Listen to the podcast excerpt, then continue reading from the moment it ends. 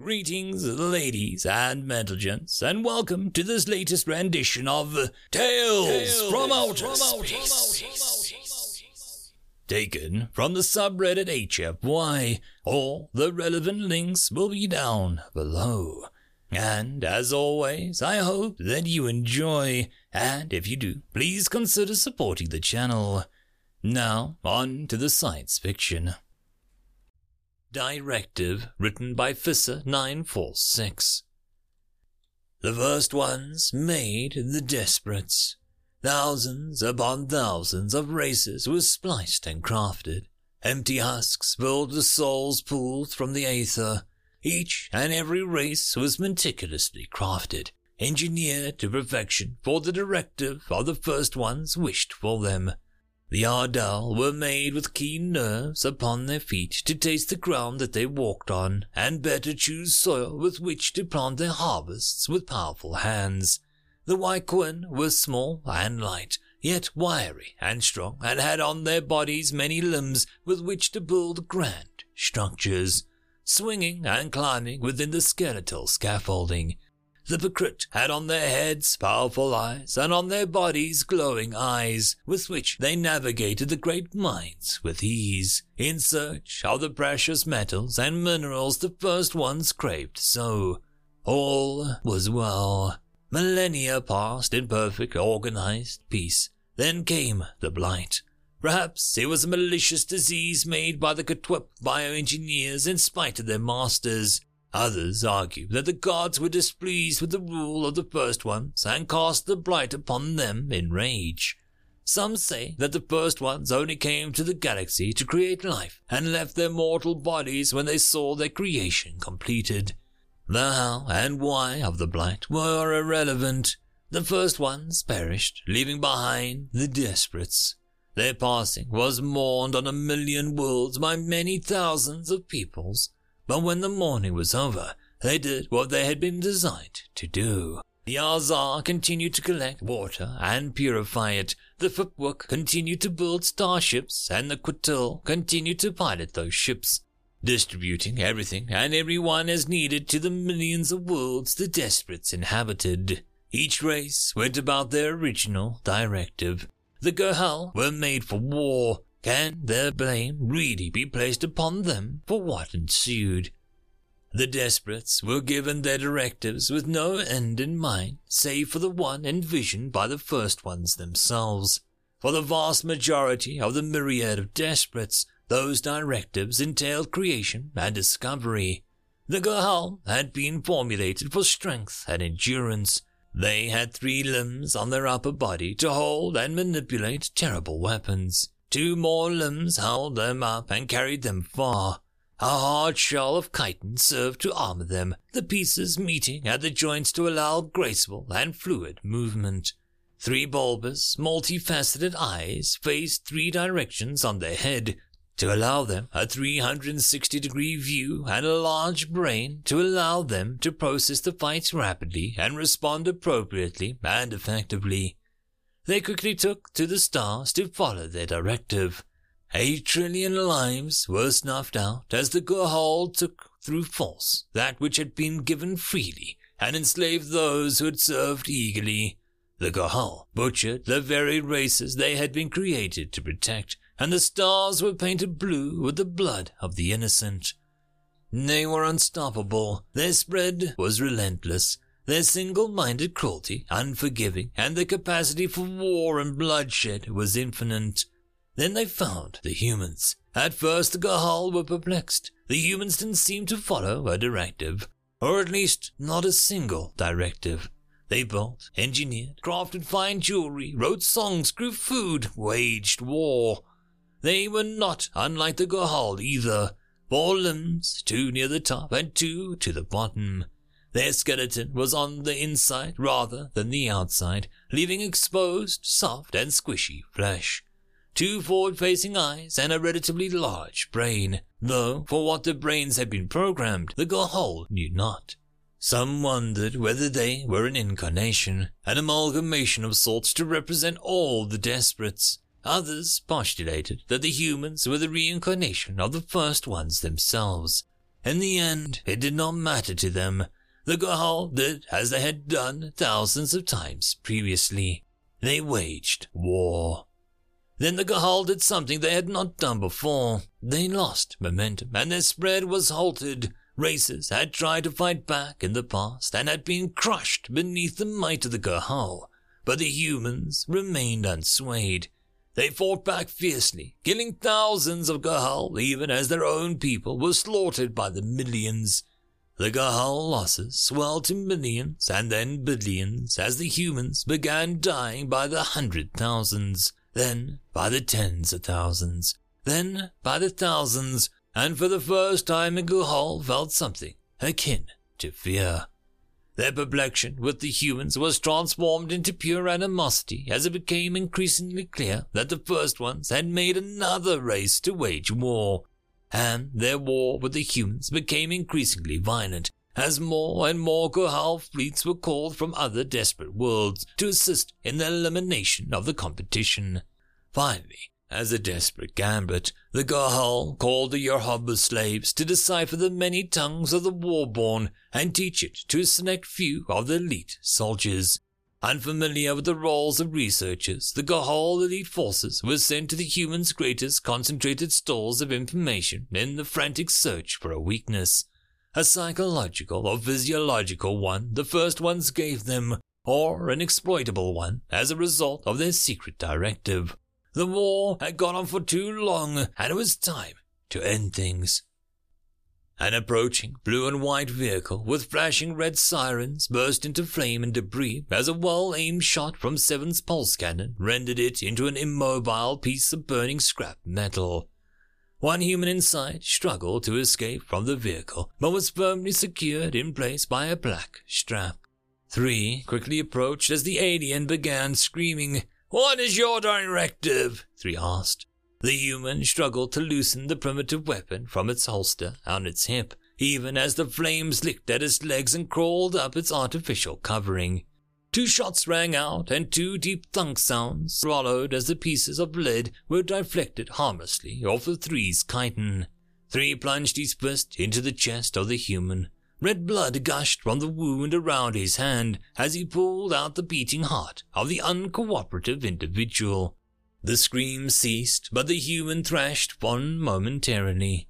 Seven turned away to follow six into the building as three left the alien to its fiery fate.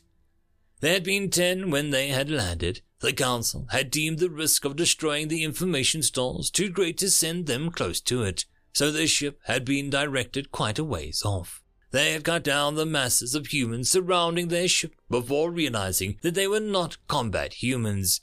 They had encountered the outer colonies on the front. Several of their own were killed as they struggled through the labyrinth of buildings to find their information building something that the humans called a library. It became apparent that the humans were not expecting an outright assault on their homeworld, as the combat humans they encountered were armed with only simple firearms, rather than the chitin shattering weaponry that bared on the front lines. Still, the Gahal elite had their losses. One, nine, and ten died when the humans shot them in the eyes. The lightning quick shrapnel tore past the soft eyes of the three elites and into their brains, killing them instantly. Two and four perished when the humans were able to shoot them in chinks of their armor. Their deaths had been far slower and infinitely more agonizing. Five and eight's chitin were shattered and broken when a rather large and cumbersome looking vehicle crashed into them. Seven had barely leapt out of the way as the machine roared past leaving the mangled remains of his fellow elite twitching and dying blue puddles of their own blood. Seven alone had slaughtered fourteen humans and did not know how many others had killed before the streets grew empty. It gave him little comfort as he plunged himself into the poorly lit abyss of the library. Before Seven had been sent to Earth, he had been fifty-six, one Gahal amongst many on the moon of Qui 234, a Wyquan colony had decided to rebel. Their limbs and strength allowed them easy and graceful movements through the trees, swinging through them as though they were scaffolding on some grand structure. They had stolen the pulse weapons of their guard and had captured them, By the time 7, then 56 had arrived, the Wyquin colonists had already erected a fortress. The Gahal quickly tore open the doors of the building and slaughtered everyone inside. The Wyquin colonists fought bravely, but in the end, they weren't built to fight. Not like the Gahal. Within the span of one rotation around Qui 234, the Gahal turned the fortress into a tomb. A loud ringing from without the structure heralded the arrival of more combat humans as seven, six, and three delved deeper into the building. An elderly human shivered and shook behind a large wooden desk. Three asked of its director before slaying the pathetic human. Seven moved deeper within the library and made a sound of exasperation as he saw the true extent of their task. The Yorub slaves had learned from the human captives of their many information stores. There was something they called the Internet that most humans relied on for information. However, the Gahal Council deemed it a futile search. The captives made it very clear that the internet mostly consisted of pornography, entertainment, human music, and fabricated information. The second greatest stores of information were the libraries, physical copies of information arranged for easy search. However, they had not specified the great extent of the information within. The very walls were lined with books, and the literal walls of books created a labyrinth of sorts within the confines of the library. Seven was facing several lifetimes of searching. This is futile. There are too many. Six spoke Seven's thoughts in the native tongue, the language of the first ones. You will go back to the ship and request a larger team to acquisition these books. I agree, Seven clicked back in their native tongue.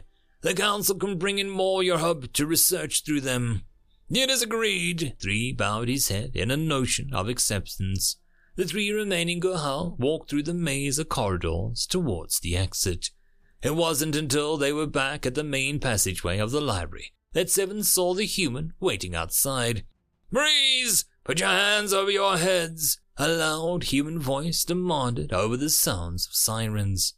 There were only seven humans outside the building, though each was armed with greater extent than the other combat humans they had encountered earlier. Seven recognized two humans armed with chitin shattering weapons amongst them, though the rest were woefully under equipped to deal with the three elite Gahal. What is your directive? Seven asked in reply as the three Gahal slowly approached the combat humans, his voice all but drowned out by the loud sirens. Open fire! The human yelled. The two humans with chitin shatterers were clearly unfamiliar with the weapons that they were holding. The weapons jerked and twitched in their hands, missing entirely as three and six rushed forward and tore their wielders apart. Seven took aim with his pulse cannon. The weapon charged for a moment before unleashing a devastating wave of energy. One of the vehicles exploded into black shrapnel and flames. The force of the explosion sent a solitary human flying away, its broken body landing mutilated and inert. Bastard! A single human ran up to Seven, its projectiles bouncing nearly harmlessly off Seven's chitin. Seven ducked and weaved to avoid the nuisance of the bullets as he rushed to meet the determined foe. He plunged his fingers into the flesh of the human's firing arm and lifted it into the air. It dropped the weapon and writhed in agony, trying to free itself. What is your directive? Seven asked. He was getting very tired of asking. The first ones gave your people a directive. What is it? Frick you! The human spat in one of Seven's eyes. He killed the human and threw aside its corpse before wiping away the saliva. What is your directive? Three asked a human pinned beneath one of his feet. The human struggled for a moment without answering before another one burst out from behind one of the vehicles. Its weapon made a sound like an explosion, and all three's eyes burst like balloons filled with blue blood. Seven ran forward and killed the vexatious human, but Six was closer. He plunged his four-fingered hand into the back of the human and rendered it inert. As its body collapsed, the other combat humans that had been previously pinned beneath three had a clear shot. without a word, had fired several rounds at six, three rounds bouncing harmlessly off his chitin before the fourth round found its mark. The hypersonic lead tore through one of Six's front eyes and out the back eye. Seven moved forward and crushed the responsible human underfoot before Six's body hit the ground. Just die already! Seven nearly collapsed under the barrage of rapid fire before pouncing behind one of the vehicles and using it as cover. What is your directive? Seven asked from behind the machine. Directive? The hell's that? The human was close. Seven couldn't see it, but he could hear it on the other side of the vehicle. The first ones gave all intelligent races a directive. What's your directive? Seven saw a shadow move from beneath the vehicle. Acting quickly, he strained to flip over the human machine. The car tipped to one side, and the human rolled between it and the ground, in the space provided by the wheels. First ones? Who the hell is the first ones? The human pointed its weapon up at Seven's face from its low position. Seven quickly ducked out the way, rather than risk his life in ending the human. What he had learned was too valuable to lose now. From a short distance, he took aim with his pulse cannon, but in a few moments it took to charge, the human had already fired a barrage of projectiles into the sleek pulse weapon, rendering it useless. Seven dropped the weapon. The human took aim with its primitive weapon. Click, click, click. Rap! The human sounded sick, realizing its precarious situation. It turned around and grabbed one of the weapons of a fallen ally. Seven acted faster and flung the human aside, far out of reach of any of its weapons. The first ones made everyone. Surely your people were given a directive at the cusp of your creation. You cannot reasonably deny this. Seven was getting annoyed. The human struggled back onto its feet. That's not true at all. The human winced and touched itself on the rib cage. It drew away its hand, red with blood. You sound worse than my Sunday school teacher. We didn't come from anywhere. Primordial ooze tossed into a mold of evolution. That's where we are. Seven struck the human across the face for its insolence. It fell and rolled several feet away. That's a lie. The first ones made you and gave you a directive. Tell me what your directive is. Frick! God damn it, that hurts. The human rolled around in agony before struggling to its feet once more. Didn't you hear? The first ones didn't make us. Seven made a move to strike it down once again, but the human stepped backwards and avoided the hit. I don't know who the hell your first ones are, but I'm pretty sure they've never been here before. Then your species has no directive. Uh, that simplifies things. Seven moved forward to strike the human again, and this time he didn't miss. The human went tumbling, landing near the burnt wreck of a vehicle Seven had shot previously. The flames had nearly died out, but the wreck was still smoking. Wait! No! Please! Wait! The human meekly held up one hand in protest of its death as Seven approached. We, uh, we do have a directive. Its voice was weak. How do you have a directive if one was not given to you? Seven waved his hands in frustration. Just when he thought things were becoming simpler, they became complicated once again. Perhaps the humans were created by another race, not unlike the first ones. Perhaps they were a race's version of the Gohal, a race of warmongers. We, uh, we have a directive, the human coughed, its voice barely a whisper. Seven moved closer, afraid that the injuries that he had inflicted would prevent the discovery of the human directive. Mother Nature gave us a directive. The voice of the human was barely audible. It beckoned weakly for Seven to come closer. Perhaps this Mother Nature was their version of Gohal's first ones. Seven leant in closer to the human to hear its dying words. Suddenly, and without warning, the human grabbed onto Seven's neck and pulled their heads together in a vicious headbutt. Seven felt his two front eyes burst with the force of the impact and was left seeing only from his back eye. Seven reached forward to kill the treacherous human, but it was no longer where he was expecting it to be. The human suddenly appeared from Seven's posterior point of view, a blackened shard of steel in hand, a soft human arm wrapped around Seven's neck as he struggled to grab the dissembling creature. What is your directive, deceiver? Seven asked once more, voice seething with hate.